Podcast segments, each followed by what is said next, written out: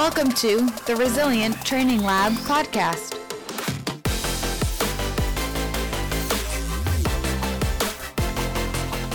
Hello, and welcome back for the March episode of the Resilient Training Lab podcast. This month's episode, we're going to go into a deep dive of your first powerlifting meet what to expect, what to bring, how to sign up, everything you need to know to do your first meet, and why you should probably do one, even if you don't think of yourself as a powerlifter. So, before we get into that, let's talk a little bit about what we got going on at Resilient Training Lab. So, we just finished up our February challenge. We had our five minute partner row, so be on the lookout for the results of that coming to you. Well, probably already came to you by the time this has aired. For the month of March, our challenge is going to be a sandbag hold for time. This month, we partnered up with Victus Coffee to sweeten up the package. So each winner will get a free bag of coffee. I want to say it's 12 ounces, whatever the standard coffee bag is. You get to choose what kind of coffee you'd like and you get some free resilient or revolution swag t-shirts coffee mugs tanks all sorts of different things that you can choose from. And the challenge this month will be that sandbag hold for time. The two categories will be the lightweight and the heavyweight. We'll do a 75 pound hold for time and a 150 pound hold for time and then we'll have the best male and females for each of those categories as winners. And if we have over 20 entries, we will raffle away a free month of nutrition coaching with Coach Claire. So get those entries in, tag us with your results at Resilient Training Lab at Revolution Fitness Clubs, and be entered for a chance to win. And our big event this month is the powerlifting meet hence the powerlifting focused pow- podcast. So, March 26th, we have our powerlifting meet. It is our drug tested CT state championship. So, please come out, support your local lifters, come watch some heavy ass lifts.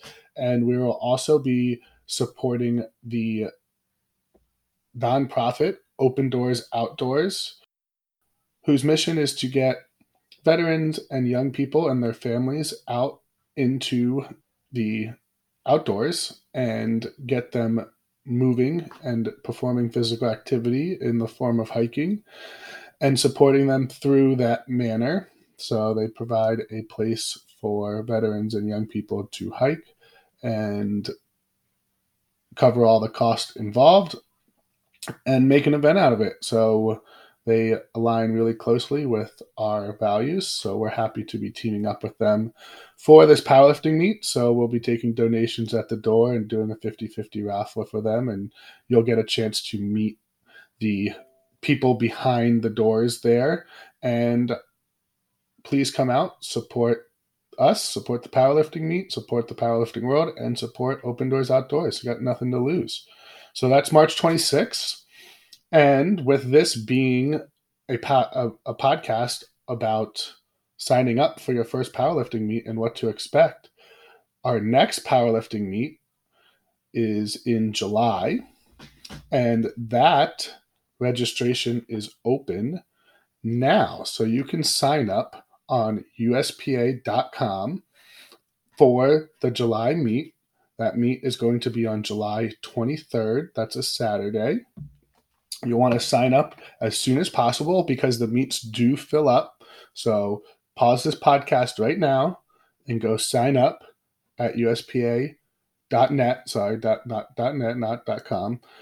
You have nothing to lose. So if you don't sign up right now, hopefully by the end of this podcast, you will be signing up. So we'll put that link in the show notes, and I hope you enjoy this podcast.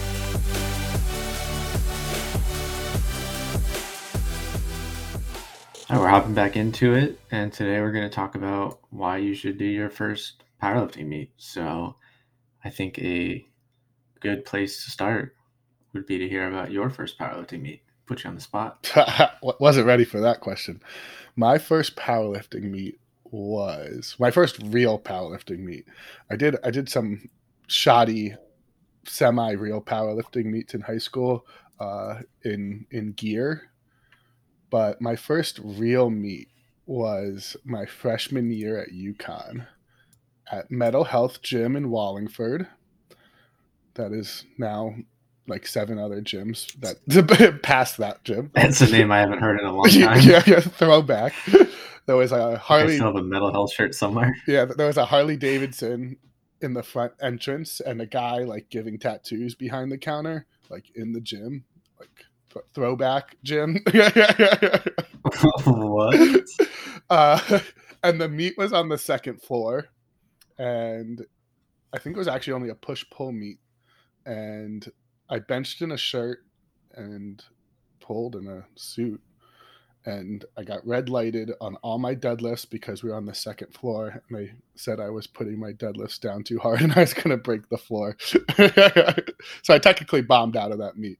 Uh, what business was on the first floor? It was their gym on the first floor. That was, uh, oh no, what was the there was like a metal shop or something under there. I think it's still there. And their gym it was technically i guess it was technically the third floor because their gym was on the second floor and then the meet was upstairs. I don't know why they held it upstairs but uh, so it was a it's impressive flooring. Yeah. So i was at UConn. I had to convince one of the upperclassmen in my fraternity to drive me to wallingford. And my roommate to help me get in and out of my suit because I was all alone and didn't know anyone. So my poor roommate at the time baby powdered my legs and held held my suit strap so I could wiggle into it. And um, that that was the start of it. Between the close to hour drive. Doing meet and gear is a, a, a whole nother ball game. Yeah, it sounds like they didn't realize they were in for an eight to ten hour commitment with that. uh, yeah, it was a cool meet though. I think Matt Mills was there and he deadlifted something crazy, and I had no idea who he was at the time. And then Vinny Dizenzo was there when he was huge. I distinctly remember him with two fold out metal chairs sitting taking up both of them and just eating a thing of white bread and Coca Cola uh, throughout the meet, and he benched like probably close to 700 pounds that day. peak peak strength. Well,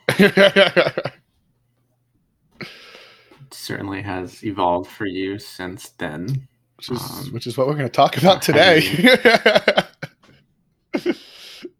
yeah. So, but at that point, you had been lifting for years. Um, so, what was this spark that prompted the initial sign up? Yeah, so like I said, in high school, I did a few kind of powerlifting meets, but they were never um, official one because I was always hesitant to sign up because I was always kind of like in season for some sport, and uh, my coaches probably weren't wouldn't be too happy if I if I competed in a powerlifting meet in the middle of a season. So as soon as I graduated, I was like, I'm competing. Like you know, sports are done. Like I'm competing. So I trained uh, all summer with the idea of competing as soon as I got up to UConn, and that is what I did. I think in hindsight, I probably made a ton of mistakes and didn't prepare well enough. And that's probably more why I bombed out than being on the second floor of a rickety gym. so, in the months leading up to it, did signing up help you get through some training sessions or put a little more pizzazz in your workouts? So, to this day, I think the main reason I sign up for meets is for that very reason right there is training becomes much more focused and productive and uh, easier i think in my opinion to do when you have something to train for.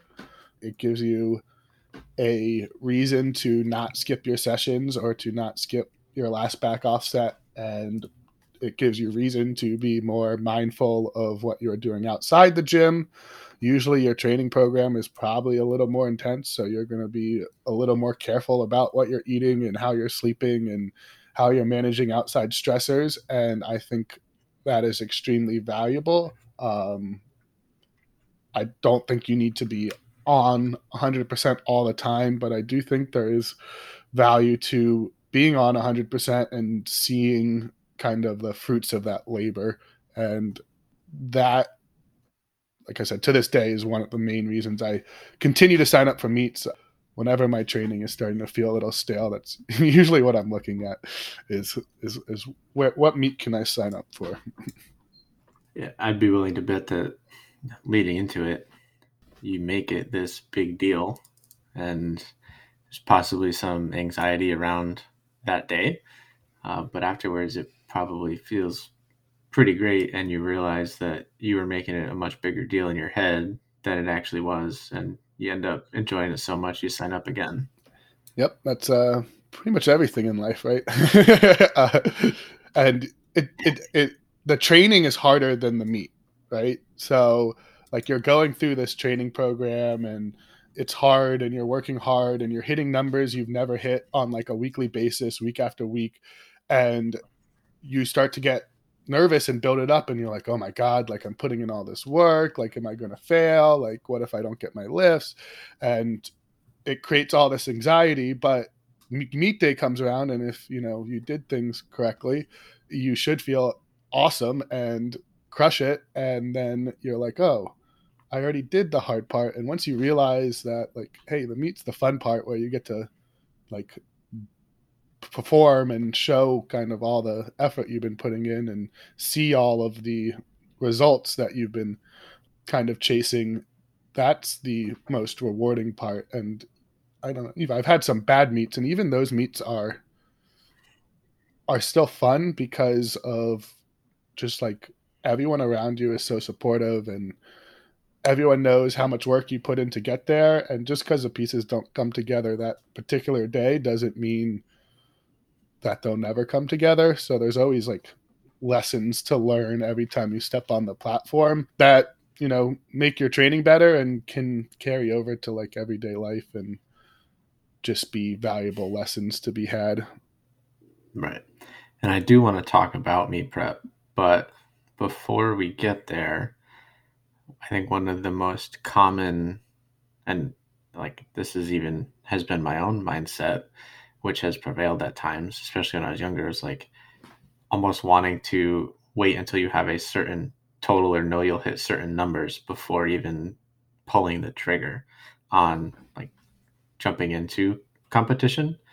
And I think that that can stem in part from training feeling like it's a competition rather than like an individual competition against yourself. Like the only goal is to be better than like you yourself were, because only you are lifting under the same exact conditions and life circumstances that you have. Nobody else is. Yeah, the comparison game is a, a slippery slope that you don't want to really play in this game.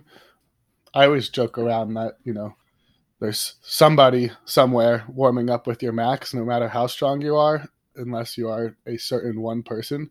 So if you are comparing yourself and putting numbers up in the air like oh i need to hit this total so i'm competitive or this that total so i'm competitive you're going to end up never competing because you're just going to constantly move those goalposts because people are constantly breaking the world record and you're going to constantly be comparing yourself in like relation to that and be like oh you know John Haack just totaled whatever 2500 pounds two years in the future.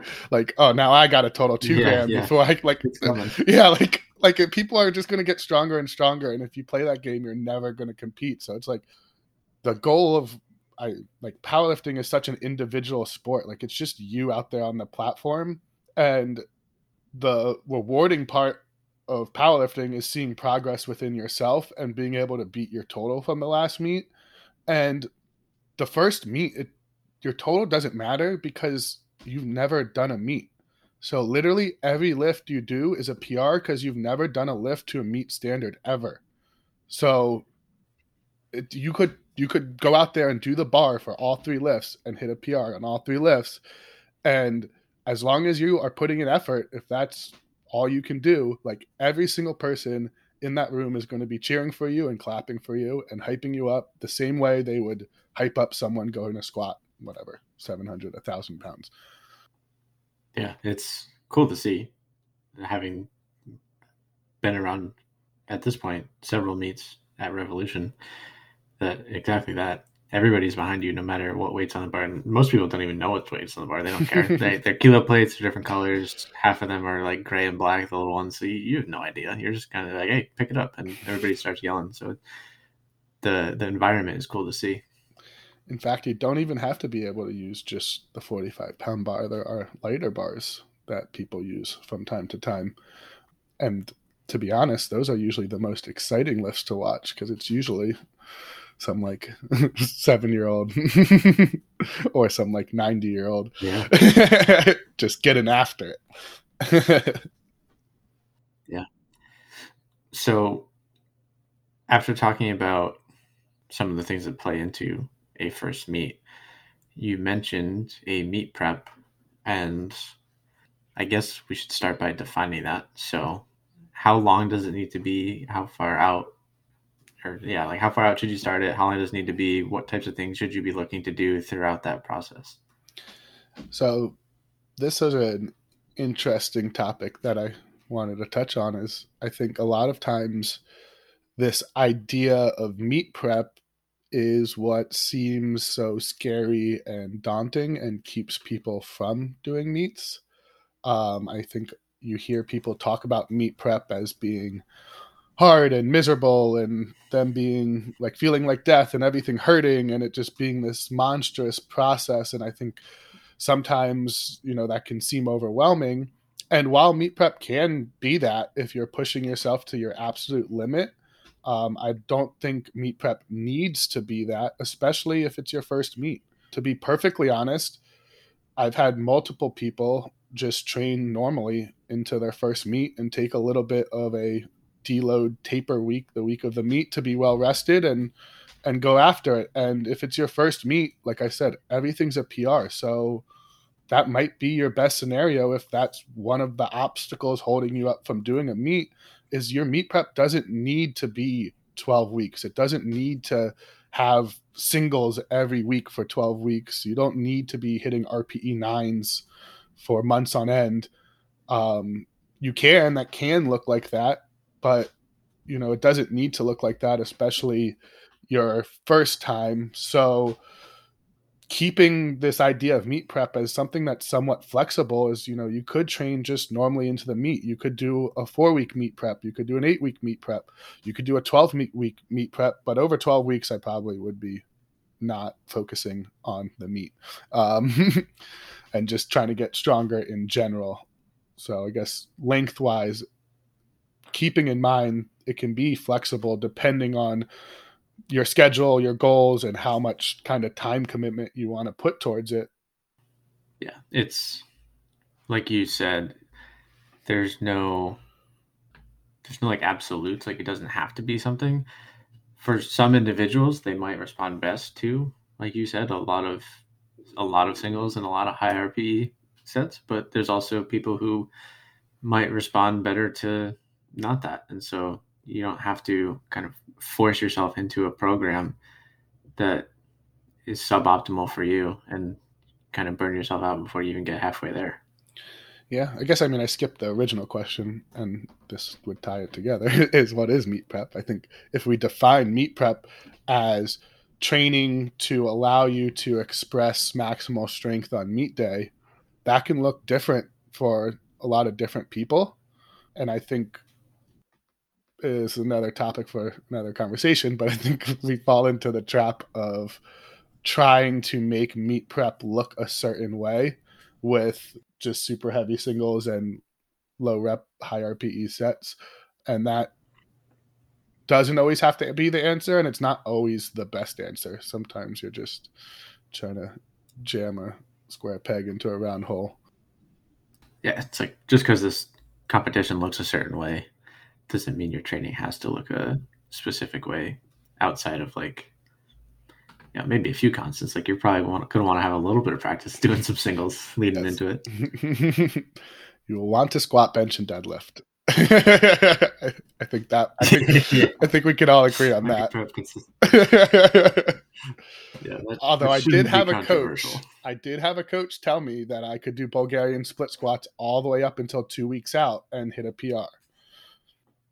Yeah, assuming it's your first meet, right? no, this was when I was squatting over 600 pounds already. He told me he would train me and, and he would do it. I I almost tried to take I almost had to take him up on it, but then then I couldn't imagine doing Bulgarian split squats only for 12 weeks. True. So you've mentioned a couple times now something like a taper or a deload week. And so where would that fall within the prep and what is the purpose of it? So the overall overarching idea of meet prep is to drive training stress to drive fatigue in the body and as fatigue mounts your ability to show your strength and actually lift heavy things uh, decreases because the fatigue is going to mask your performance. But at the same time, that fatigue or the stress, you know, we're placing on the body that's causing that fatigue is the very thing that is driving adaptation. So, in theory, if we can put enough stress into the system and then allow adequate time to recover, we should see a jump in performance where your performance is now higher than it was before because that stress you placed on the body is causing adaptation. And now that you're completely recovered you can your fatigue is no longer masking that performance and you can actually you know lift as heavy as you possibly can. So when a taper is done correctly it'll allow you to kind of dissipate that fatigue so that you can perform at your highest level but at the same time you still have to do enough that you are not detraining and losing like kind of the skills evolved in in powerlifting of squatting benching and deadlifting and kind of the neural connections needed to display strength at maximal uh, levels Right. So I mean like if we were to say that with way fewer big words, it's like when you train, you make yourself tired. It's necessary to feel tired from having a lot of training. But that doesn't necessarily mean that like if you're feeling really tired 2 weeks out from the meet, like if you the point of a taper is so that you feel less tired, but it hasn't been long enough where you are no longer like trained. yes Uh, the goal is to get you feeling as So- good as possible meet day or as strong as possible i shouldn't Yes, say good and- good good's a tricky word it's as strong as possible meet that. And I think the easiest, like, I'm sure we've all had sessions where we went into it not feeling great, and maybe even like the exercise that we were doing didn't feel good to do, but like you keep going up and weight and you just kind of keep going up. And before you know it, like you're having a good performance, even though it doesn't feel good. So, yes, that, that relationship between fatigue and our, it's always our feelings, man. They just get in the way. yeah yeah Just get rid of yeah, yeah. would solve a lot of problems Just get them out of here. Yeah. All right. So something else that is commonly discussed in strength sports and other sports is when you are competing, you are grouped in a weight class. And some people focus more on the weight class than they do on the actual amount of weight that they're lifting. And so how did you approach or how have you has your approach to what weight class you compete in evolved as you went from you know novice to intermediate to more advanced So I'm an anomaly, anon I can't say that word uh, here because I've competed in weight class sports my like pretty much my whole life, um, wrestling and then powerlifting, and I've never, ever, ever actually no, that's a lie. One time in strongman, I cut weight, uh, and that was like ten years into my lift my weight uh, class sport participation. So throughout high school wrestling, I told my coach to piss off and didn't cut weight because everyone cut weight in high school wrestling. then in powerlifting, I just kept gaining weight and trying to beat my numbers. And I think this ties closely into the point of comparing yourself to others is people want to be in certain weight classes so they're more competitive or so that they can hit you know certain numbers at a certain weight. And if you're instead just comparing yourself to yourself and trying to beat your past performance i think you're going to be much less inclined to cut weight to hit a certain weight class because that weight cut is going to be detrimental to your performance so, one of my biggest pet peeves in powerlifting is people that cut weight to compete at certain weight classes um, that are not highly elite level athletes. So, unless there's money on the line or a world record on the line, you probably shouldn't be cutting weight. And 99.9% of you listening to this fall into that category, myself included. Like, I am pretty strong, but I'm not even close to the level where I would even think about lifting, uh, cutting weight.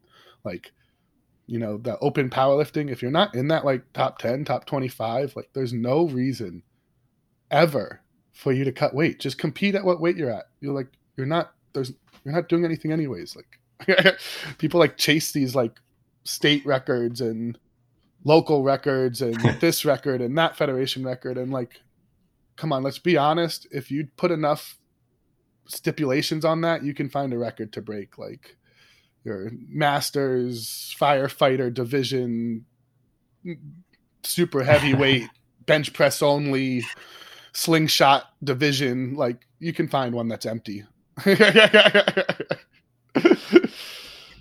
yeah, and yeah, I don't think that feels as good. no. like you're, you're, just one of one. Like, yeah, you're first, but there's no two.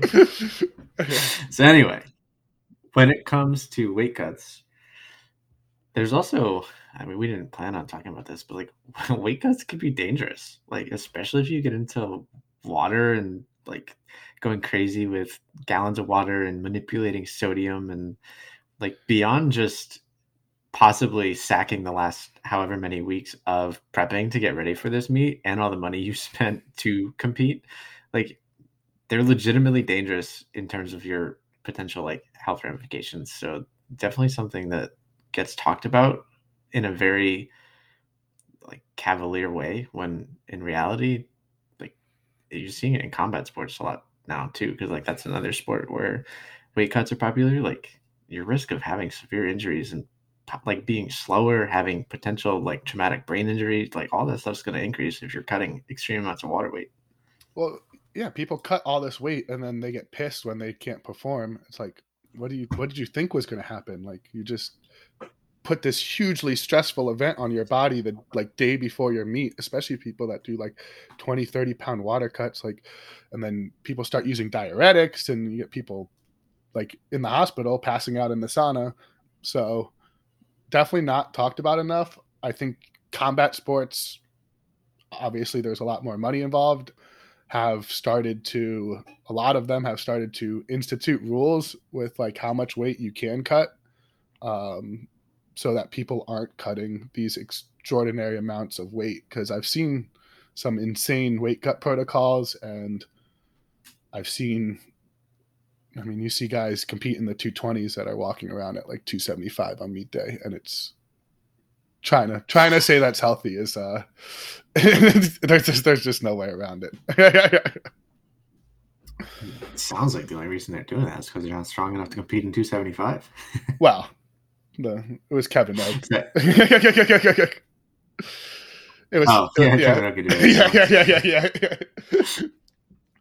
yeah, yeah. Kevin Oak when he like broke the squat record, world record, was not 220 at that time.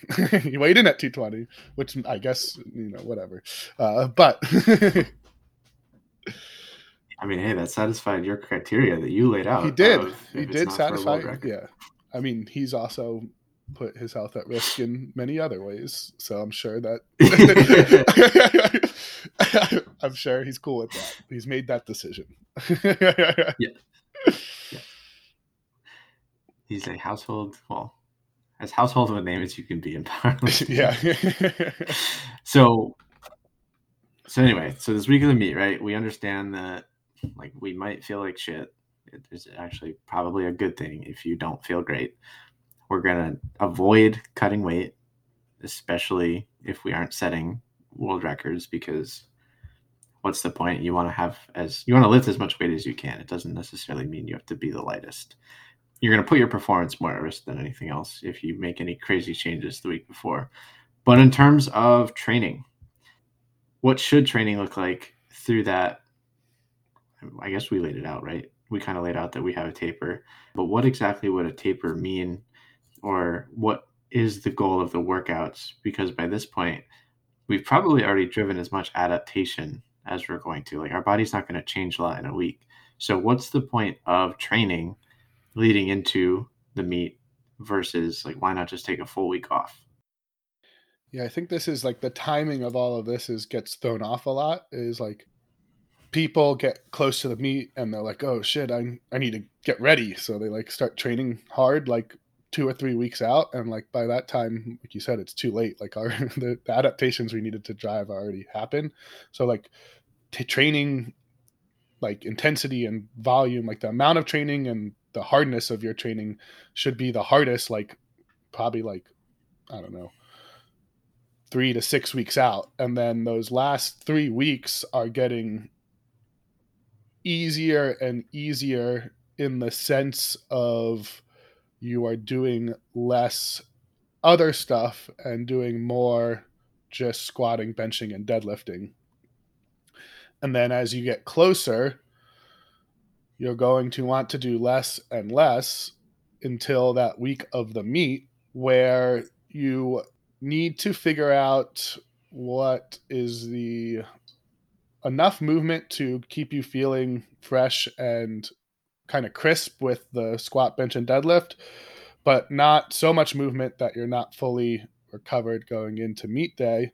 So, oftentimes, that week of the meet, you're not going to be doing much exercise outside of squat, benching, and deadlifting, and maybe some like walking or light biking just to, to stay moving.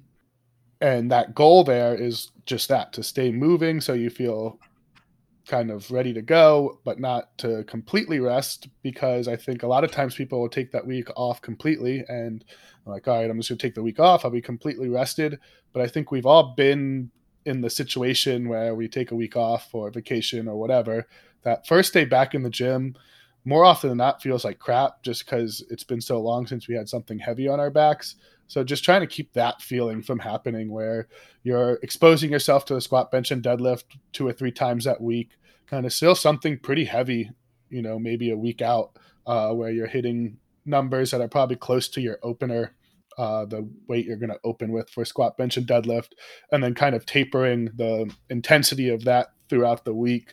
Um, that last week, the volume or the amount of training you're going to be doing is already very low. So you probably shouldn't be spending more than like 30, 45 minutes in the gym uh, tops. And that training, again, is going to be very specific and it's going to start off relatively heavy at the beginning of the week. Like an opener still what like 90%, 92%. So pretty heavy at the beginning of the week and kind of slowly getting lighter throughout the week. Sweet. So you mentioned it should be a percentage of an opener. Well, like if I go through meet prep, right, and done all my singles and I'm trying to figure out what my first attempt should be, and the heaviest squat I hit throughout my meet prep was 200 pounds. Like I'm going to open at 200 pounds, right? so I can do it. yeah, of course. Uh, so this is the the hard part, the strategy part of powerlifting, right? I guess is when you compete in a powerlifting meet, you do the squat and then you do the bench and then you do the deadlift. You get three attempts at each one. So usually the competition field is broken up into flights and your flight will consist of like 8 to 12 people and that flight will do the squat together so say you're in flight a you'll all squat together then flight b will squat and flight c will squat and then flight A will bench. Um, so while B and C are kind of squatting, you can warm up for bench, etc.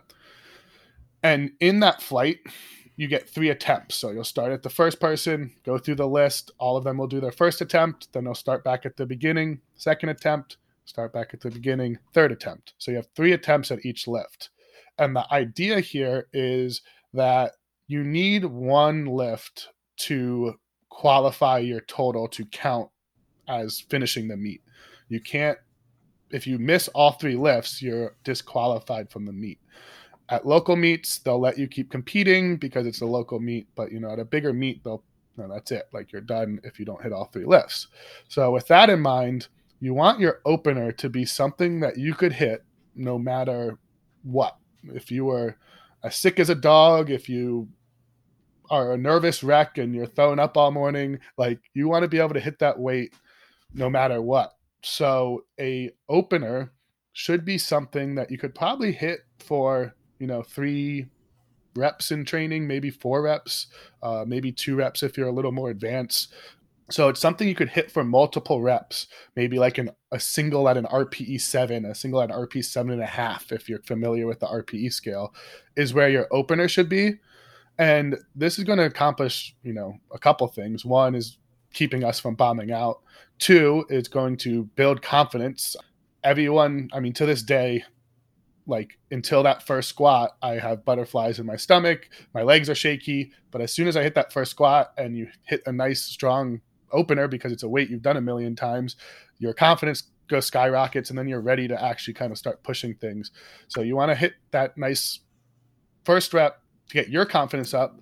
And then you also want to get hit it to get your refs confidence up. So the refs are watching you, right? you want to show them that you know what you're doing and you can hit all the commands, no questions asked, so that next time you come up, they're not watching you more closely. Because if your first squat, you like almost rack it too soon and you barely hit depth, you bet next time you come up there, they're going to be down on their hands and knees staring at how low you're going and making sure that you're going low enough. Whereas if you bury that first squat, they're, they're probably going to be paying a little less attention to your depth. So you want to just, you know, just crush that first lift and leave no questions so the judges aren't like skeptical of you coming up next time around. Yeah, it's like Max Scherzer is a little more likely to get a third strike call than it's not Max Scherzer. Yep. yeah, it's funny because you know these. I mean, these judges are human, right? And they are sitting in the same spot, watching you know potentially 150 to 200 squats. Like there's going to be some that are possibly questionable. Maybe they were zoned out a little bit. You know, fatigue sets in on their end too. So, you know, like you said, give yourself a pretty good case. If you bury the first one or two, you might get a gift. or if you have a popular Instagram follow. so, lastly, for meet week, uh, I'm just going to throw it to you because you put this bullet point in. I'm not sure what you mean. What do you mean get prepared beforehand? So I just there's always one person that shows up to weigh-ins and they just don't have their stuff. so take the week before uh, and yes. get your stuff together and double check. Make sure you have everything. Like make sure you have everything you're going to wear on the platform. Make sure you have all the shoes that you need, all of the belts and wraps and whatever other equipment you might need. Like figure out what you want to eat that day, go grocery shopping, like get it all prepared beforehand so you're not scrambling the night before the meet all stressed out because you don't have this or you can't find, you know, baby powder or whatever whatever it is you need. So if you get that list together, beforehand and make sure you have everything and then you know the night before double check everything gives you some time to get some stuff if you need it uh, so that is a mistake i've made many of times because uh, i'm not a good preparer uh, so make sure make, make sure you take your time and and really prepare because you don't want any extra stress meet day. Like there's already enough to be stressed about. So you want to control the controllables and get everything as like ready as possible so that you don't have to think so much come time to lift. And maybe take a second and go through the rule book for the federation that you're choosing to compete with. So you can show up with all the things that you need like a pair of shoes for deadlifts and um, um, legless underwear yeah but we'll have uh, Sam Sam on to talk about all those deets. Yes, Sam will give us a rundown in a little bit. So for meet day, right? We're trying to show up prepared. We're paying attention. What are some things that we should be ready for in terms of you know how long like how long the meet's going to take how how much time are you going to have in between you know exercises where like you're you're managing things you don't typically have to in training where like you just start your training and maybe you're done with your session in 90 minutes maybe 2 hours. And then all of a sudden you have to do your squats and then you have a 45 minute break and then you want so you end up lifting for a much longer amount of time like throughout the day. And so what are some ways that people can prepare for that or things they might need so that they don't get caught off guard yeah, it's a, it's a long day for sure. I mean, most meets typically the rules are at eight. Lifting starts at nine, and then, you know, depending on how many people are competing, that meet can last anywhere to like 4 p.m. Uh, if it was very well run, to you know 8 p.m. if it was not so well run. Um, so, you know, you don't like you got to be prepared for that that long meet, right? You got to be prepared for the worst case scenario. So I like to prepare to be there for 12 hours. Like worst case, you're gonna. I've been at a meet for longer than 12 hours in my life. I haven't seen a meet that bad in a very very long time, but I've, I've been there. So it's like you want to be prepared for that, and that requires food, lots of food, and I think nutrition is meet day nutrition is probably one of the most botched things in the powerlifting world. And having stuff to eat that you can eat with a less than perfect stomach right? You're going to be nervous. Everyone is a little nervous. You're going to be hopped up on adrenaline. You're probably going to have a good amount of caffeine in your system all things that suppress your appetite right? So you want things that are easy to digest, things that you enjoy, and things that you normally eat that you are not going to be. You don't want to change it up meet day. You don't want to introduce some food that you haven't eaten in forever. It's like, and I think this is what people love to do is like they take meet prep so seriously and they're eating very strictly and they get to the meet day and they're like oh, I, I, I'm here. Let me just eat all the donuts and Sour Patch Kids in the world. And then they spend the whole day in the toilet and wonder why their meet performance sucks. Is like, you want to prepare yourself with, like I said, foods that you're used to eating, foods that are easily digestible, and foods that you can eat in between the lifts at a gym, right? You're at a gym, you're going to lift, you're probably going to spend 30, 45 minutes lifting and then you're probably going to have a good 30 minutes to maybe even two hours where you're not doing anything. So you need to be able to kind of eat in that gap.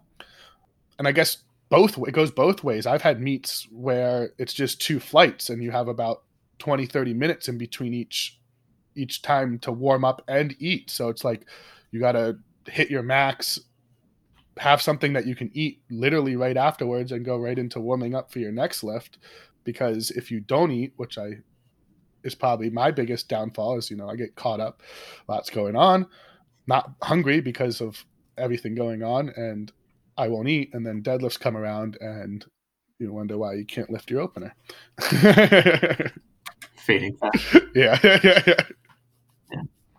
Now, in terms of expectations for your own performance, right? I'm, I'm sure it's tough right? You have numbers that you want to hit, but is there some approach that you found that is a little bit more realistic or helps keep you know the nerves at bay? Like maybe thinking of numbers as a range rather than like a specific number?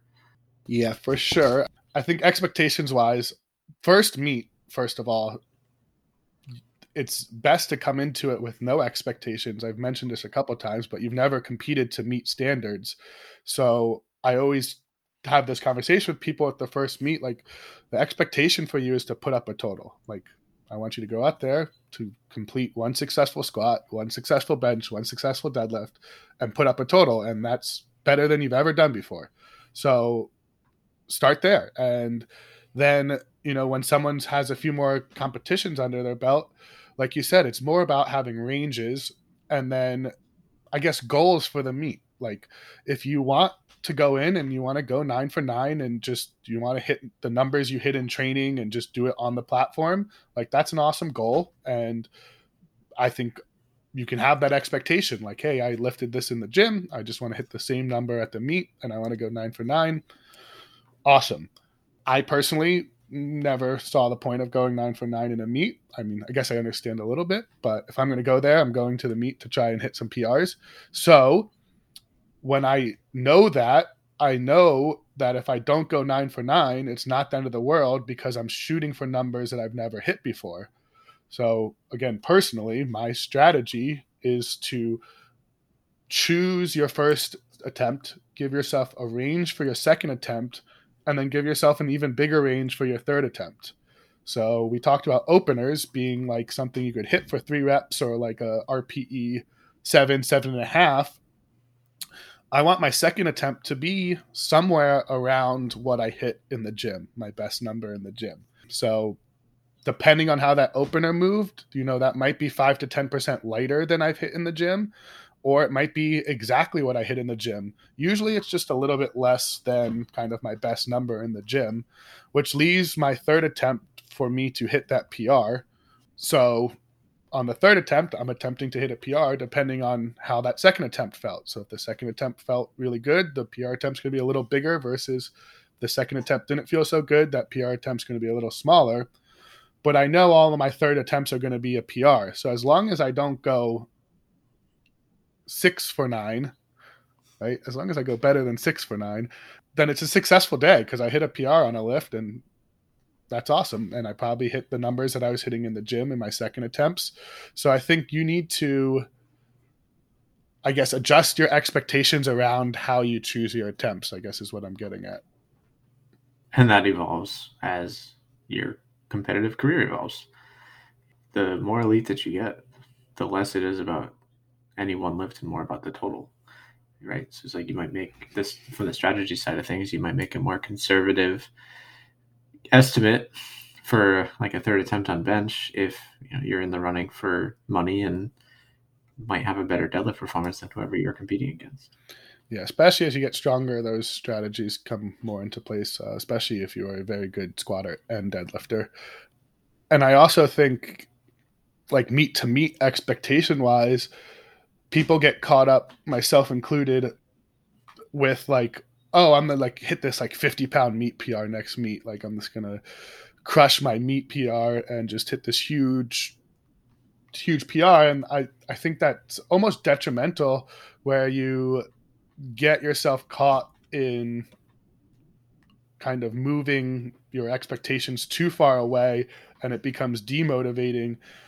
Whereas if you just hit a five to 10 pound meet PR at every meet and you do that for an extended period of time, you are going to be extremely strong. Like, honestly, Carlos talks about this all the time, and I'm trying to think back. And outside of his maybe his first meet or two, I don't think he's ever hit more than like a five or 10 kilogram PR from meet to meet. He just does it every meet. Every single time he competes, he adds five to 10 kilograms to his total. And that's why he is where he is. It's not because he made a 200 pound jump every time he competed. It's because he consistently, over a very long period of time, made five to 10 kilogram improvements. Yeah. Well, there we go. Any final thoughts on the topics we just covered before we get Sam in here? So I think if you're hesitant to do your first meet, you should just do it, even if you know powerlifting might not seem like something you want to do or the scene you're in. I think if you are training regularly for anything, even if you're like a runner or a CrossFitter or Olympic lifter, it is valuable to step out of your comfort zone and give competing a try you're lifting anyways, you're training anyways. Your training doesn't have to drastically change and you don't have to hit certain numbers to do it.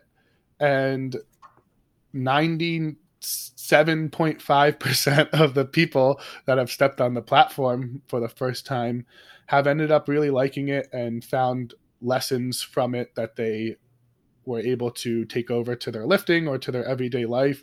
And even out of those that didn't compete again, I I don't think I've ever heard someone say like that was a horrible experience. I never want to do it again. I've had people say like, you know, that's not for me. I had like I gained value out of it, but you know, like it was this or that wasn't, you know, for me, but they still found it valuable and they were still happy they did it. So yeah, go compete. Next meets in July. right. Next meets in July. Just put in the papers, July 23rd. Hopefully it gets approved.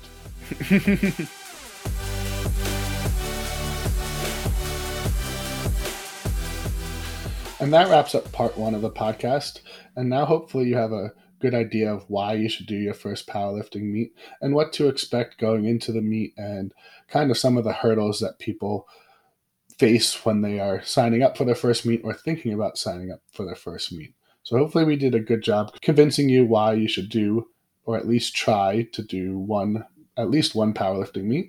And now you're going to pause this podcast episode and sign up for the July meet or a local meet near you. And now that you've signed up for your first meet, it's going to be very useful to know what to expect leading into the meet on the day of the meet, the day before the meet, in terms of process and procedures and the rules surrounding the different lifts at the meet and how the meet is run. So, to do just that, we brought in one of the judges from the USPA, Samantha Reyes, to come on and chat with us about the rules and procedures surrounding a powerlifting meet. So, without further ado, please welcome Samantha Reyes.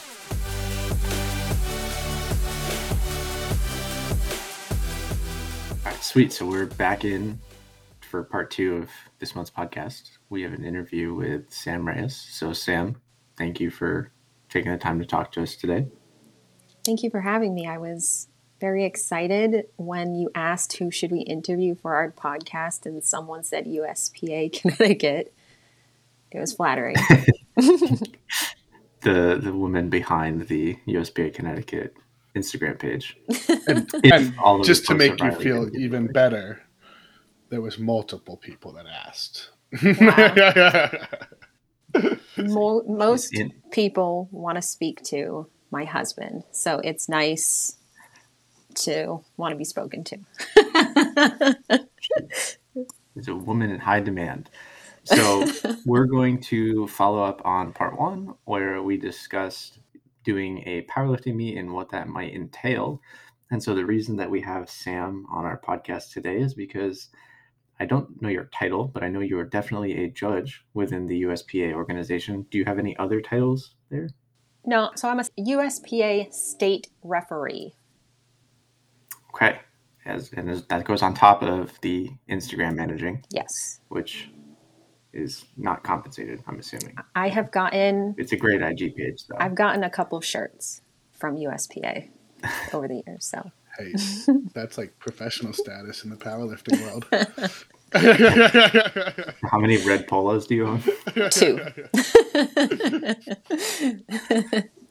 And so, are you? I, this is just me being curious, but are you only qualified to judge for the state of Connecticut, or are you a state referee for all of the states? I am a state referee for all of the states.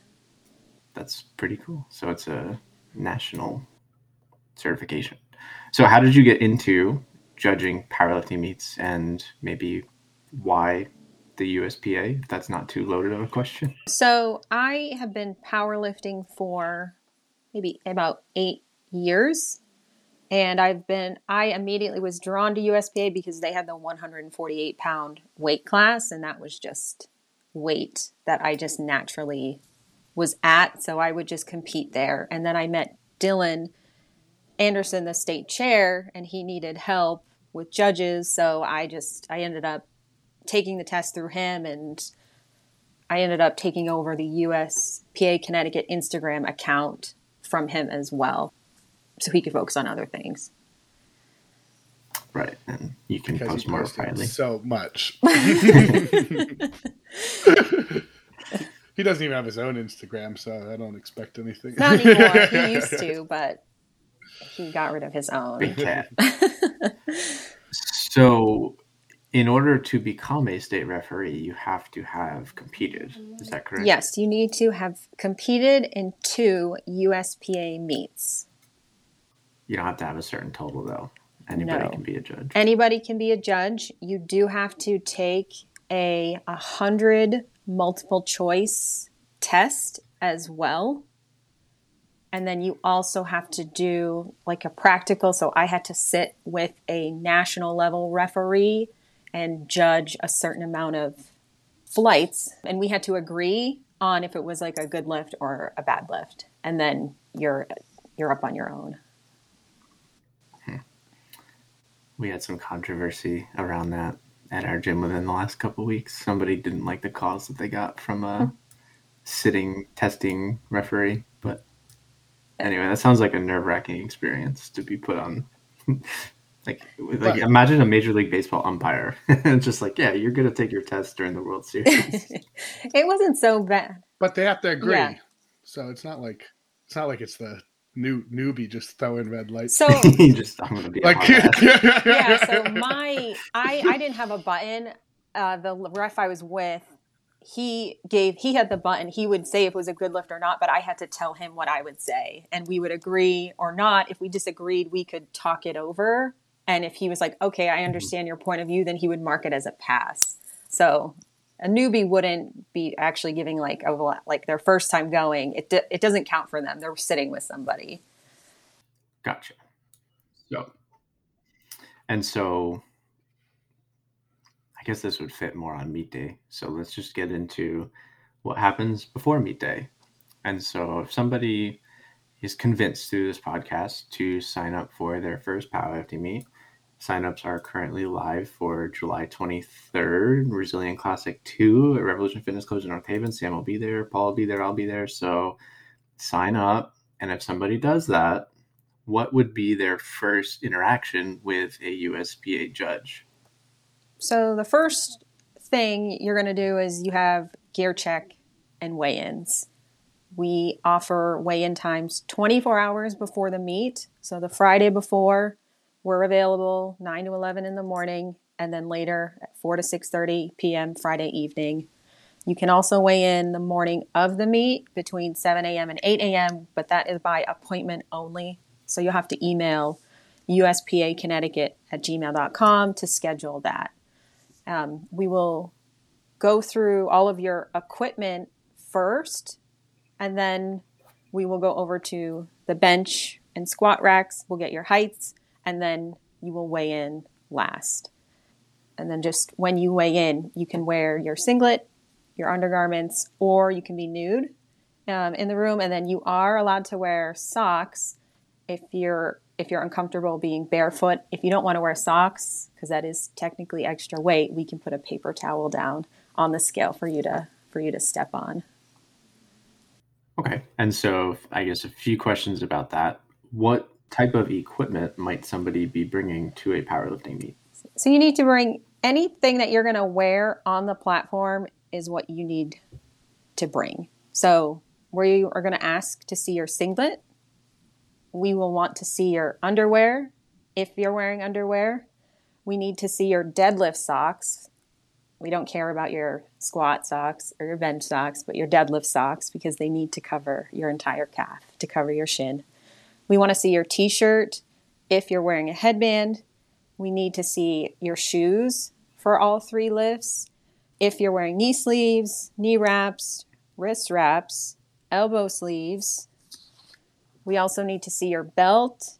And we don't offer single or multi-ply, but if we did, we would want to see your bench shirt, your squat suit, and your deadlift briefs as well. All right. You got to see people's underwear? Yes, we do. The rule is you cannot wear a boxer or a boxer brief. So anything that's a short that has legs, it has to be a tidy whitey or a brief. Women can wear thongs. I actually have a story on our page of appropriate underwear to wear if you want to wear underwear under your singlet. So you can check that out. But if you don't want to wear underwear, you can go commando as well. But you're going to have, we'll check off that you're going to be commando. the day of the meet. Free balling it. Yeah. Yeah. Seems like a weird rule, but all these rules were made because someone tried to cheat. Yeah. and they had to make the rule. Yeah. So Yeah. Yeah, so no super compressive slingshot underwear that helps you stand back up in your in your squats. That's that actually happened like on a national stage within the last couple of years, didn't it? Yeah, he got caught with uh, briefs under his singlet and like squat briefs, not underwear briefs, and uh, slingshot under his singlet for bench It's awful. in in worlds, masters, masters world competition. I guess it just maybe So if the judges see any seams in your singlet, they're just going to assume you're cheating. just guy knew he wasn't strong enough, I guess. yeah. so the point of a weigh-in right so powerlifting is is a weight class sport and so let's say somebody is attempting to enter a specific weight class you know do they have to weigh in at that weight like within their bracket you know the the day of the meet and then be there? What am i trying to say? I'm trying to say that they can weigh less ahead of time but they can't they can compete at a heavier weight if they happen to like gain weight from the friday to saturday. So i guess rather than turning that into a question i'll just say that. Yeah, so, So- you could you can weigh in like tomorrow mor- or Friday morning, weigh whatever, and then eat all day, and you're ready to go. You're not going to get on a scale again that Saturday to make sure that you're still within the weight class you signed up for. yeah and if it's your first couple meets or you're not going to set a world record probably don't need to be too concerned about the weight classes so a lot of people just tend to train at and compete at whatever weight that they're comfortable at rather than trying to aggressively change it heading into the meet I would recommend not trying to do a weight cut, especially if it's your first meet. It's just one less thing you have to worry about. Um, it's a stressor. All week I've done a water cut and it, it's stressful leading up to a meet. You really don't want anything to like inhibit your progress on meet day. So if it's your first time, and like you said, if you're not comp- breaking any records, just sign up for the weight class where what you weigh in already. And honestly, so we're okay with this. If you sign up to be a 67.5 kilogram and then you weigh in and you're heavier, we'll let you jump up to the 75 kilogram class. But there are some meet promoters that won't do that. But that's mostly like top level meet. So if you want to compete in, like, say, the 100 kilogram weight class, which is 220 pounds, how much are you allowed to weigh? What's the most you can can weigh and still be a 220? 100 kilograms. right. So it's 100 kilograms, and then the least you can weigh is the next weight class down. So the next weight class down is what? So it's 190 what is 90, what? it's 181? 90 kilograms Yeah. is the next one below that. So if you weigh 90.6 kilograms or 90.5 kilograms, you're in the 100 kilogram weight class. I think that that confuses a lot of people too. Is that's the the number is the cap. Once you're over that number, you're in the next weight class. Yes. And so again, you know, this is a so remember this is a beginner centric episode. And so if somebody's standing at home or listening, wondering why the hell would I ever want to weigh in naked? Right? Like that doesn't make sense to me if I'm not a highly competitive powerlifter. Like the reason being your clothes have weight and then it might be necessary for you to sneak under the the cutoff point to get into the weight class that you want to be competitive in. So not something that you don't have to weigh in naked, right? But Yeah. every ounce counts. It's So it's optional and if you're in a weight class and you total the same as someone whoever is lighter will get the win so that could be an advantage those ounces may count if you do take off if you decide to be nude or just get into your underwear or bra or you know whatever you're comfortable with is the most important all right. So optional weigh-in times, you know, before the meet, in the morning, the day before the meet, morning, afternoon.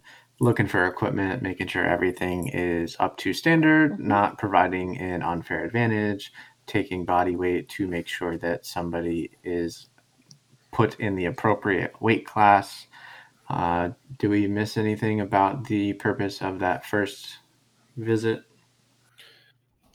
The only thing I was going to ask is if, if people want to check if their equipment is legal in the USPA, where where can they do that? If you go to the USPA site, uspa.net, you can find their rule book, which includes all the specs for your equipment, uh, measurements that are appropriate, and then also we have our 2022 geared approval list that's on there as well, which will give all the sponsors where your all of our sponsors are listed out of the approved gear that's acceptable.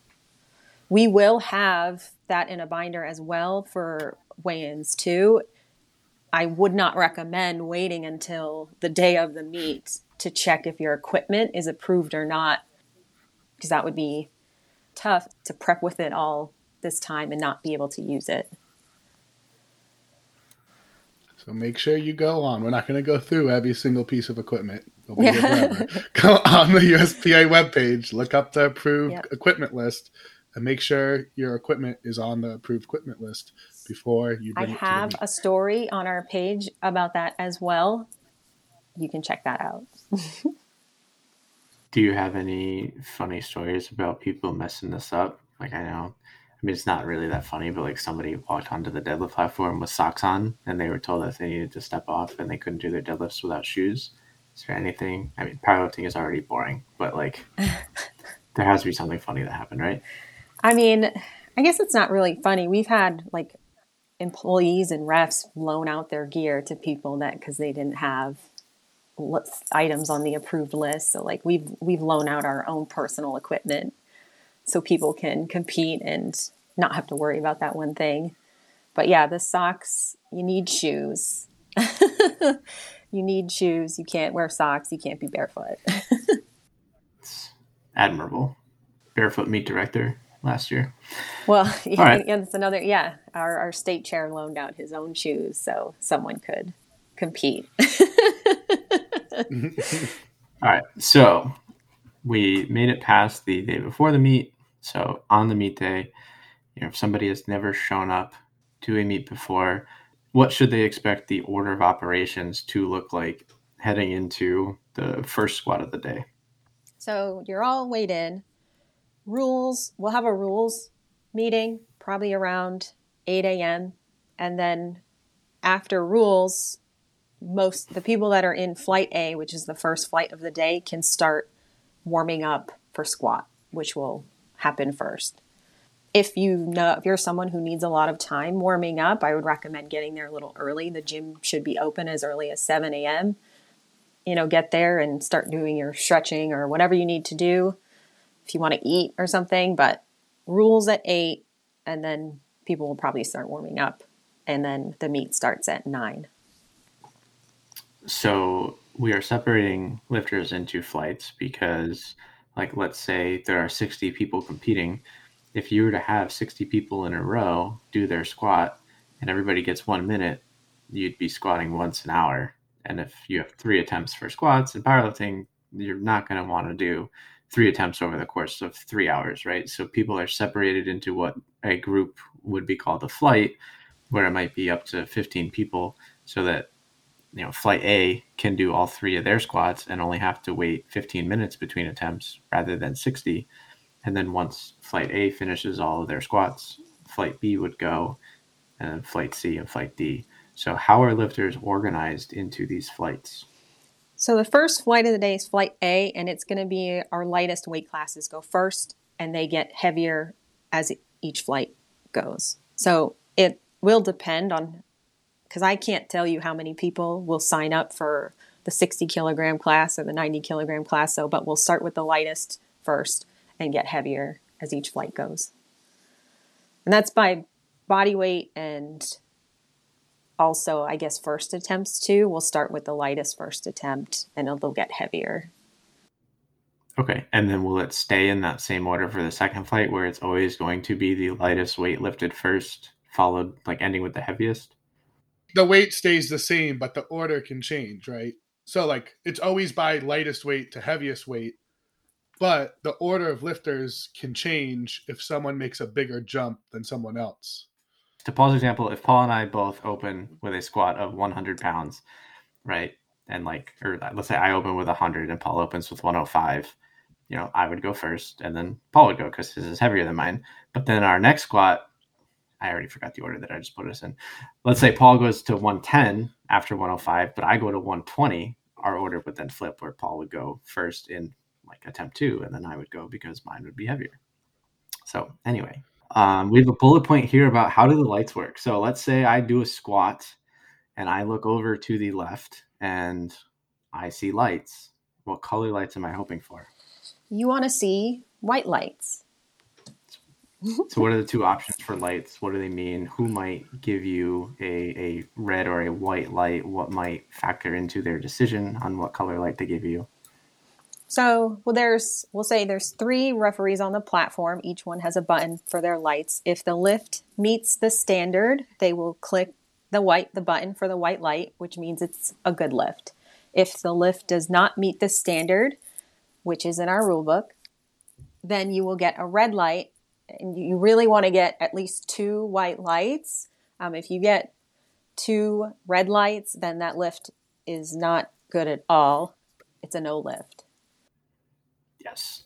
So when you are doing your squats, right? Like let's say you get ready for your first one, there's going to be a judge in front of you, there's going to be a judge to your left, and there's going to be a judge to your right. And all three of them are going to gauge whether or not you met the standards set forth in the USP rulebook for what a squat should look like, uh, and then either give you a white light if you pass and a red light if you fail. And if you get two uh, two white lights, that's a good lift. So if the middle judge disagrees, well, sucks for them because the other two decided that you passed. So that's all you need, two out of three. Um, but let's say I'm going to step up to the platform for my first squat. Uh, do I just walk up there whenever I feel like it? We're kind of going out of order here, but that's okay. no, so you need to wait until the head ref says platform ready before you can step onto the platform. And he's going to say, or she is going to say platform ready when the bar is loaded and all the spotters and lifters are not touching the equipment. They'll say platform ready, and that's your cue to come on. Spotters and motors. So there's going to be more than just me on the platform. That's right. What are those people doing? So they are, so we'll start with squatting. So they are, the first thing they do is they set up the bar for you. They put all the weight on there. And then they're really there for your safety. If you miss a lift, sometimes people fall, they're there to catch the bar and just to keep you safe. You can also, for benching, um, they, we will have someone available to give you a handoff in case you don't have anyone to help you out with that. So their but their main thing is to load the bar and keep you safe on the platform, prevent you from getting hurt. Yeah, they're the best part about the meet. You don't have to load they a work the hardest. all day. Yeah. Just get the lift. so we've weighed in, uh, we've warmed up. You know, maybe we warm up really quick. So we started our warm up right after the rules session meet director says platform ready. There's all these people on the platform looking at me, waiting for me to walk up and get underneath the bar. What are the standards that I should be looking to meet when it comes to the barbell squat? So, for the squat, the lifter shall face the front of the platform facing the head referee. You're going to pick up the barbell and walk back. So, get into your position before you attempt to squat. You're just going to stand there with the bar on your back. Your knees must be locked out and your body is still. Once those two things are met, the head referee will give you the squat command and you're going to descend into the hole and stand right back up. There is no command to stand up. Once you're fully erect, your knees are locked. The head referee will give you the rack command and then you can put the barbell back onto the rack. It's funny, like Paul said, all of the equipment rules are because people tried to cheat. I would have never thought that it would be necessary to put in the rulebook that you must face the head referee when you unrack your barbell squat. But after being in gyms for as long as I have, I, there's some people who face just the wrong way in a squat rack and then walk it 10 feet out of the rack and start squatting. it, it must have happened somewhere. we have not seen that though. Maybe like performance anxiety, don't want to face the crowd. yeah, yeah. so, just to clarify, there are two commands on the squat a, a start command and a rack command. You do not have to wait at the bottom for That's someone right. to say up. Every single meet, at least one person pauses at the bottom of their first squat and waits for an up yep. command. So been on there for a while. yeah. so earlier talking about red lights, what are some ways that people would get red lights in a squat? I would say the biggest one, this goes for all three, is jumping the commands. If you put the bar back before you get the rack command, the lift is no good. Jumping the commands, and then the second biggest one is depth. In USPA, you have to squat below parallel.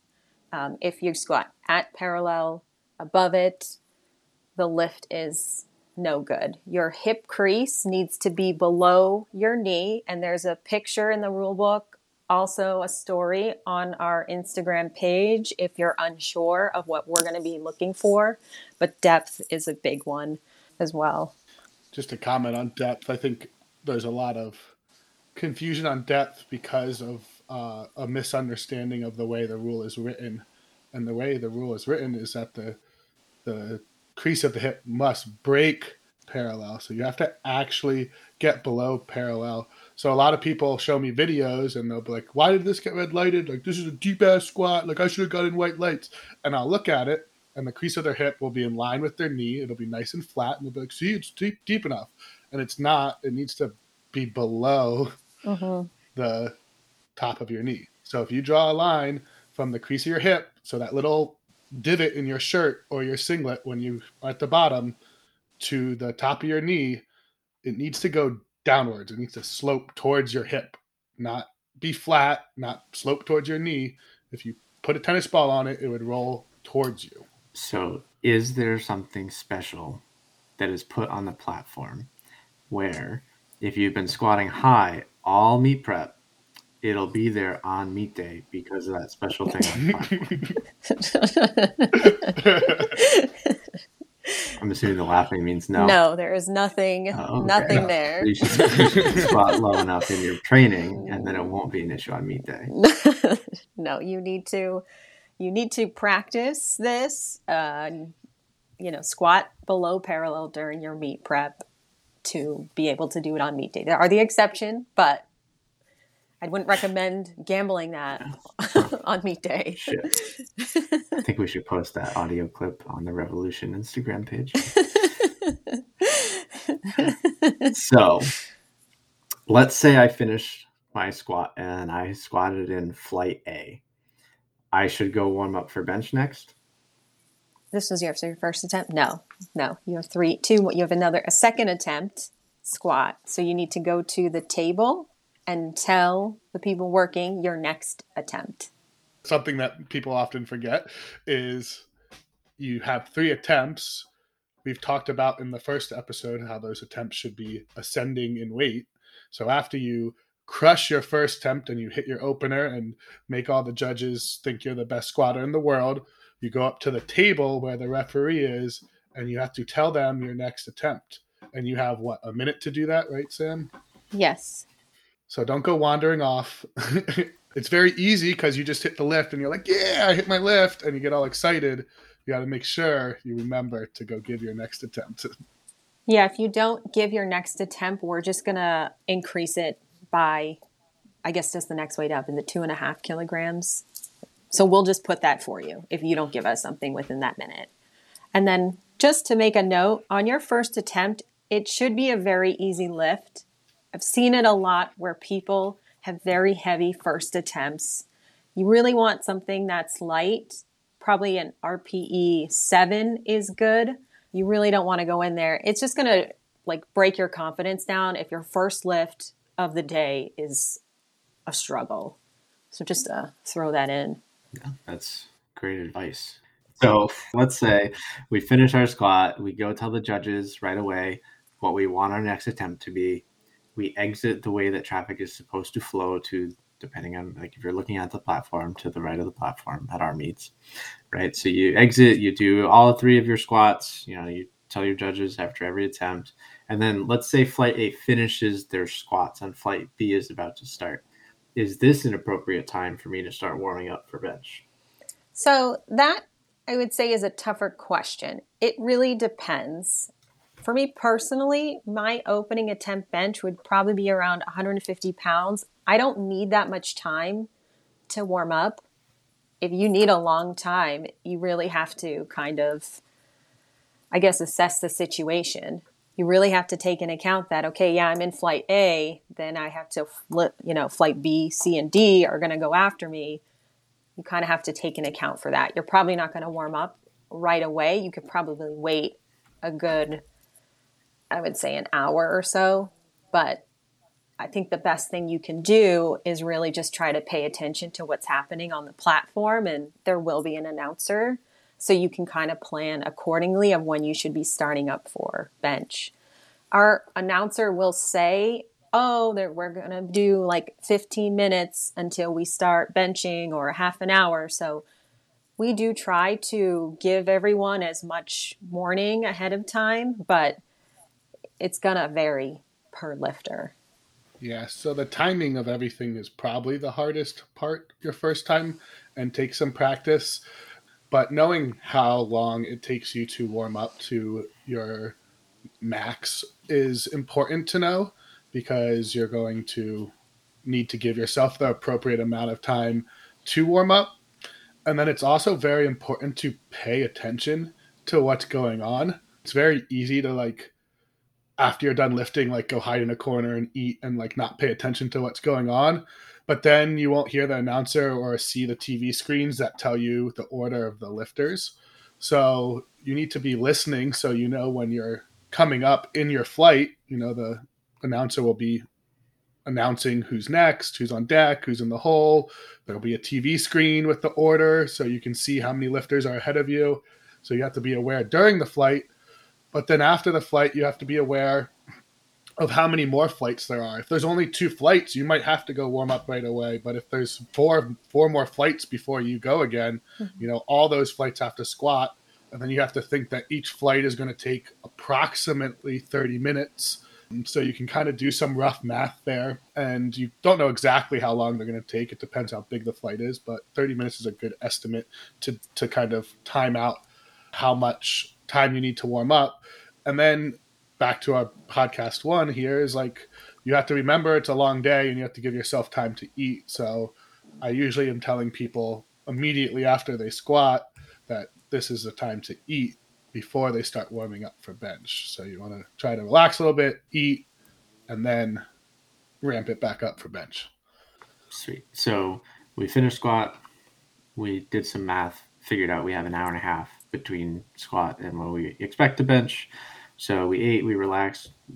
The announcer says, All right, we'll be starting flight A bench in 20 minutes. So you get warmed up. And then meet director says platform ready for you. You're up next in your flight. You step onto the platform. What should be expected of somebody looking to provide a valid bench press? So, what will give you a good lift on the bench press? Um, if we could just step back a little, just because if this is geared towards newer lifters, so I really sure. haven't I haven't seen this, but the head referee says platform ready, you're going to get on the bench and you're going to pick up the bar and get ready into the position. And then they're going to tell you, they're going to give you the start command. You're going to bring the bar to your chest.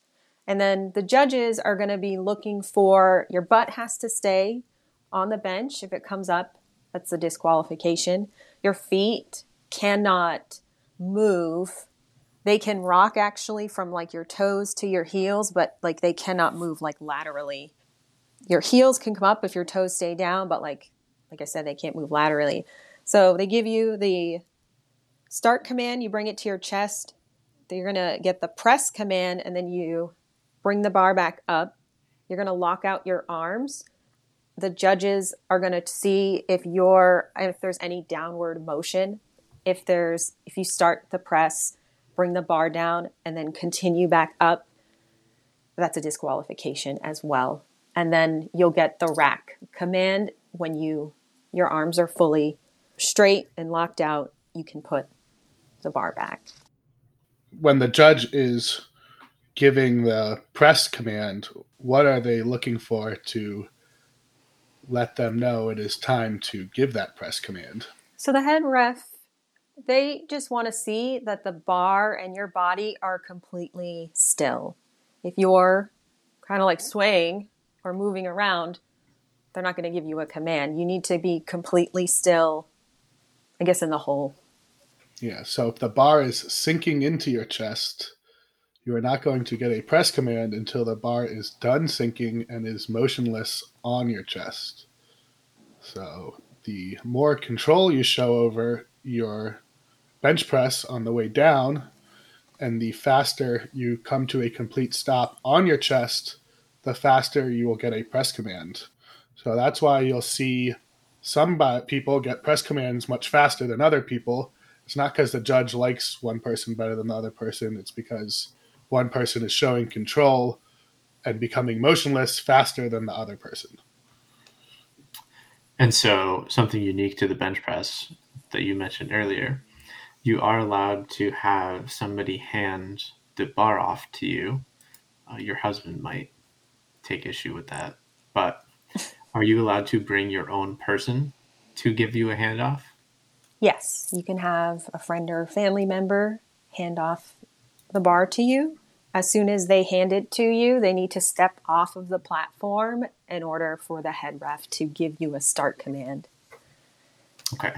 So your friend can kind of make your life a little bit more difficult if they are slow to get out of the way. So if yes. you are giving a handoff, jump off the platform athletically.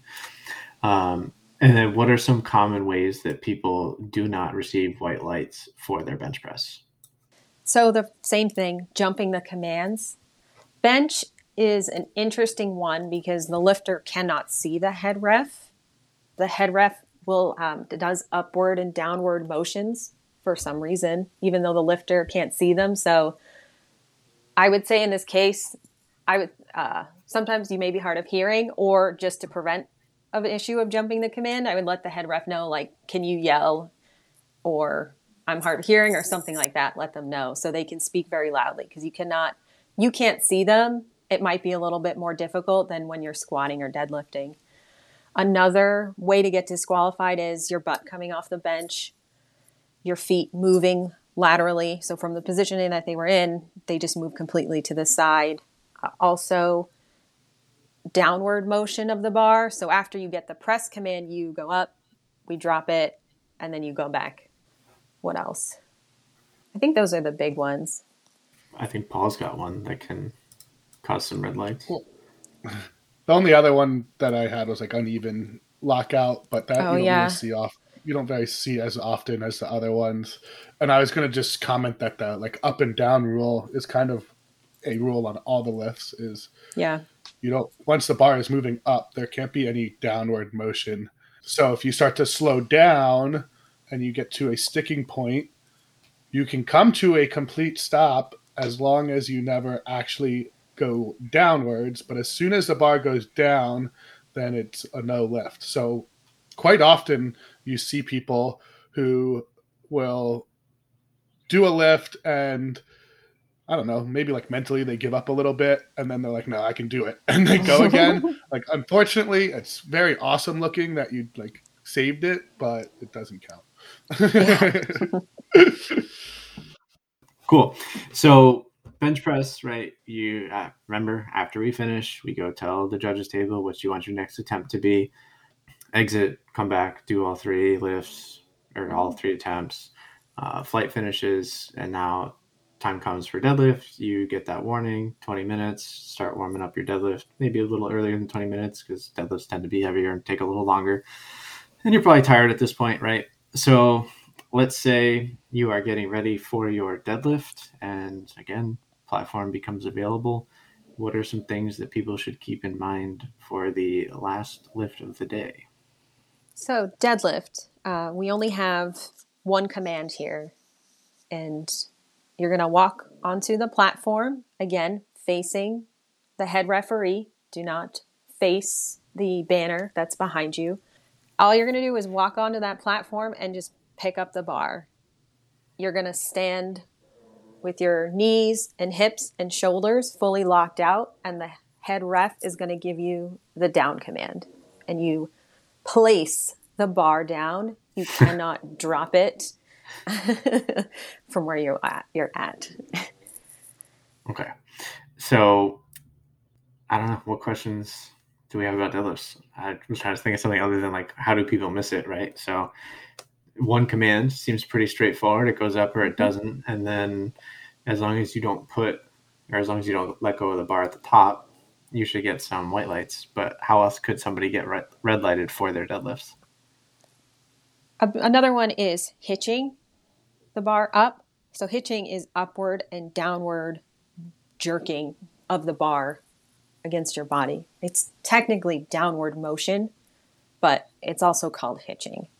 And then there is also ramping will get you red lighted, and that's re- like using your thighs to, I guess, get the bar to the top. Yeah, that one, that one's a you know ramp it up your thighs. Yeah. You're looking for a visual. Like imagine somebody who's just above their knees on a deadlift and they push their knees forward and kind of like lean their torso back and stand up that way.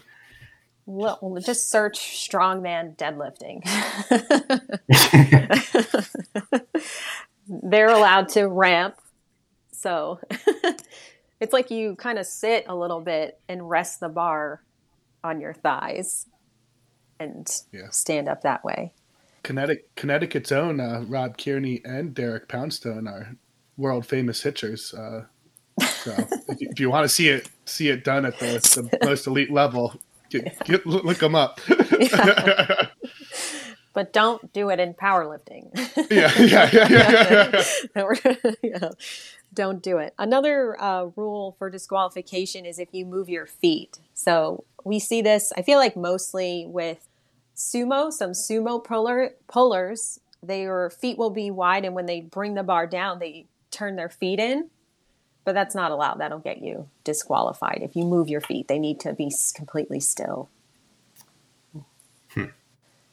Got to watch out for the toes. Well, luckily we use a deadlift bar, so you got a little extra room there. uh, not like some other federations that don't let you move your toes and use a regular bar. Uh, I don't actually think we've talked about this. That's a great uh, part of powerlifting to bring up. Am I going to be using the same bar for all three lifts? No. So we have a 25 kilogram squat bar.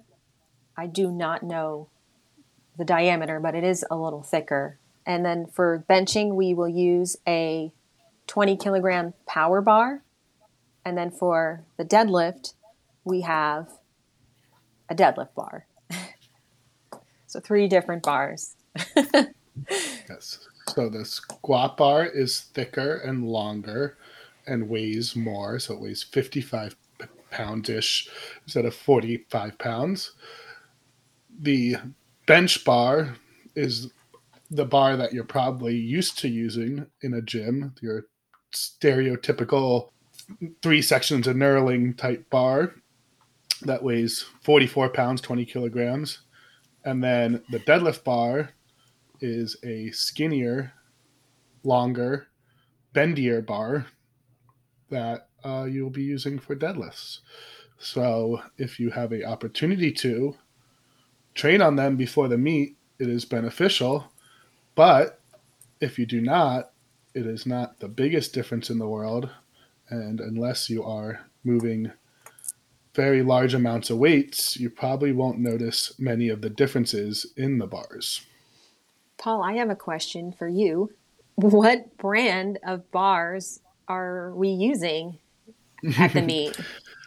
So we are using an ISF squat bar and a Rogue deadlift bar and a Texas power bar for the three bars. All right, so we finished deadlifts, right? It's all done. One more comment on deadlifts is Yeah. uh, another common thing that people get uh, red lighted for on deadlifts. It's a, a rule on all three lifts, but you see it most on deadlifts is uh, not locking out completely, or you'll see a lot of times people pulling and never really get a down command, and you're like, why didn't they get a down command? And I think this is especially with sumo deadlifters because uh, it's much easier to kind of like fake the lockout with sumo deadlift, but the knees need to be locked out and the shoulders and hips need to also be locked out. So a lot of times with sumo, you'll see the hips be locked out, but the knees soft or the shoulders still kind of slouched forward. And that is not a completed lift. So let's say we wrap up our deadlifts.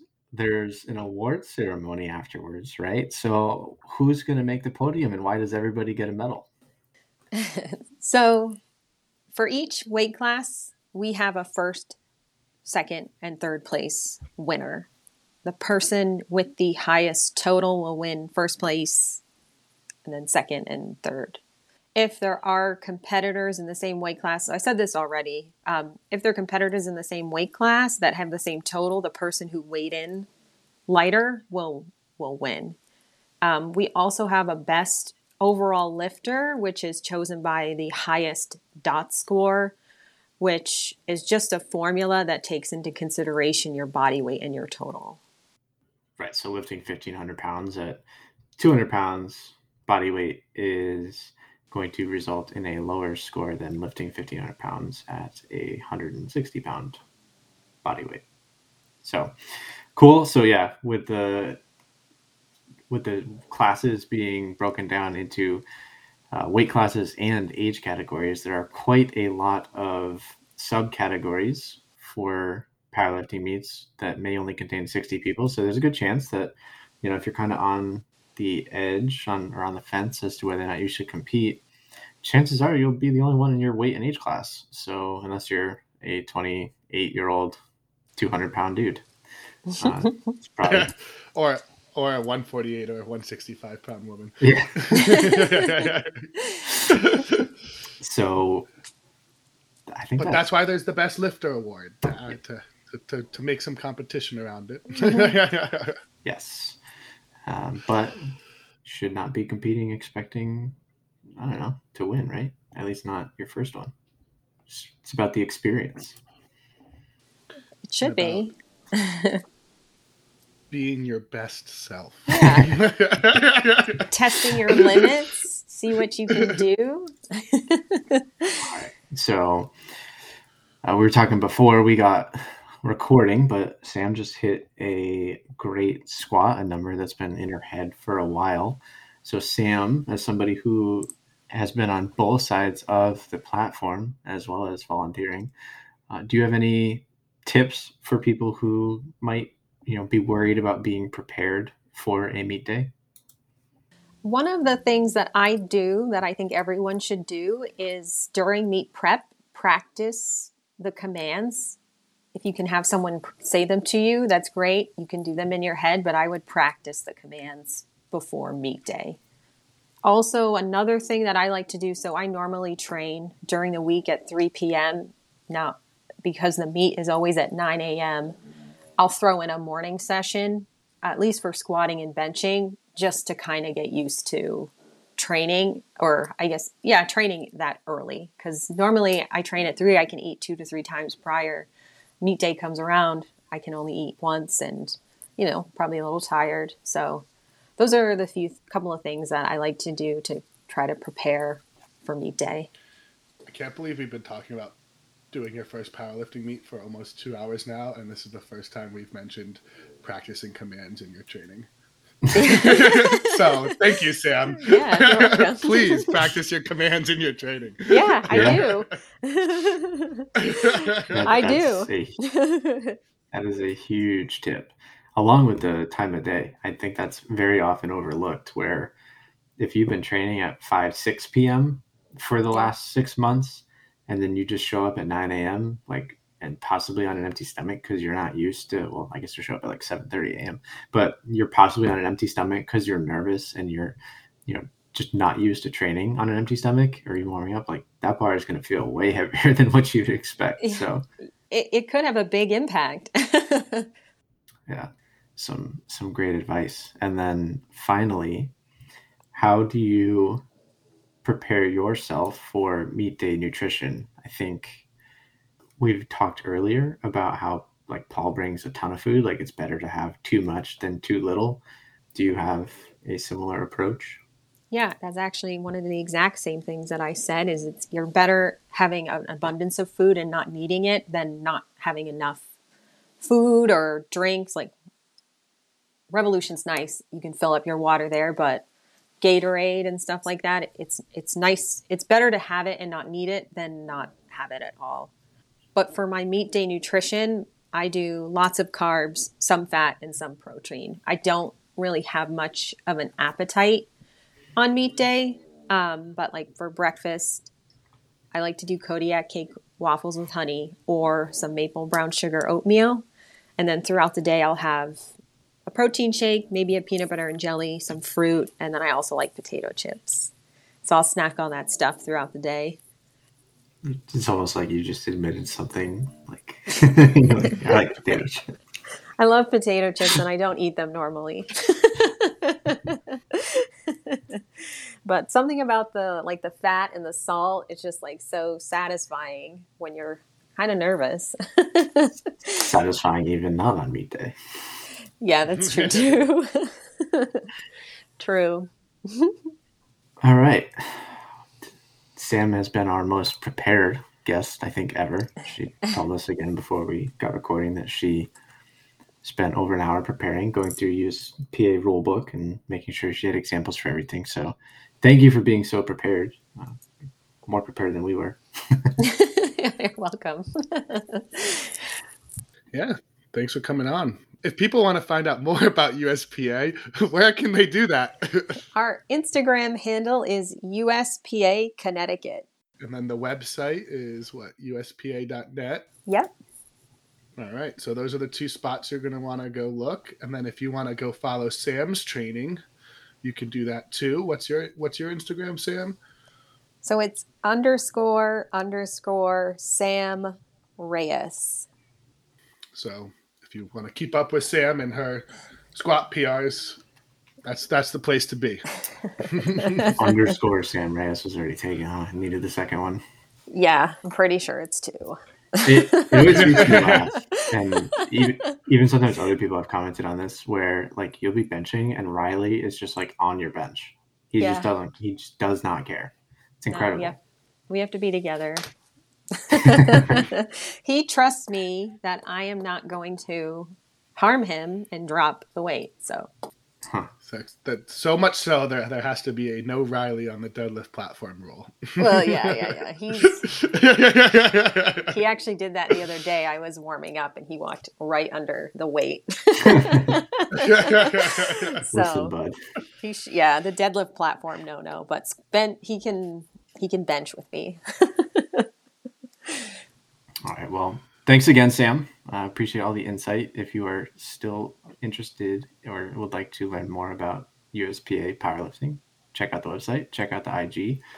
And like I said earlier, we got signups open for the July 23rd Resilient Classic Part 2. So check that out. Thanks, guys. Thank you.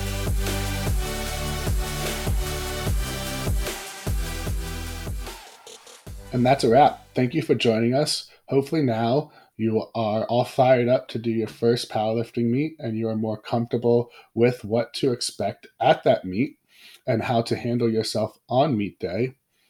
I hope you enjoyed the podcast. And if you did, please sure to rate, review, and subscribe, especially on Apple Podcast or iTunes, where you can actually write a review for the podcast. Those are highly helpful. And let's see those times for the sandbag hold for the March challenge to get some free coffee from Victus Coffee and some free swag from Resilient or Revolution. And then we hope to see you all at the March meet on March 26th. Lifting starts at 9 a.m., $10 admission. Kids under 12 are free. We'll be taking donations at the door for open doors outdoors. So please bring some extra money to donate to them. And if you haven't already, go sign up for the July meet, and we hope to see you on the platform.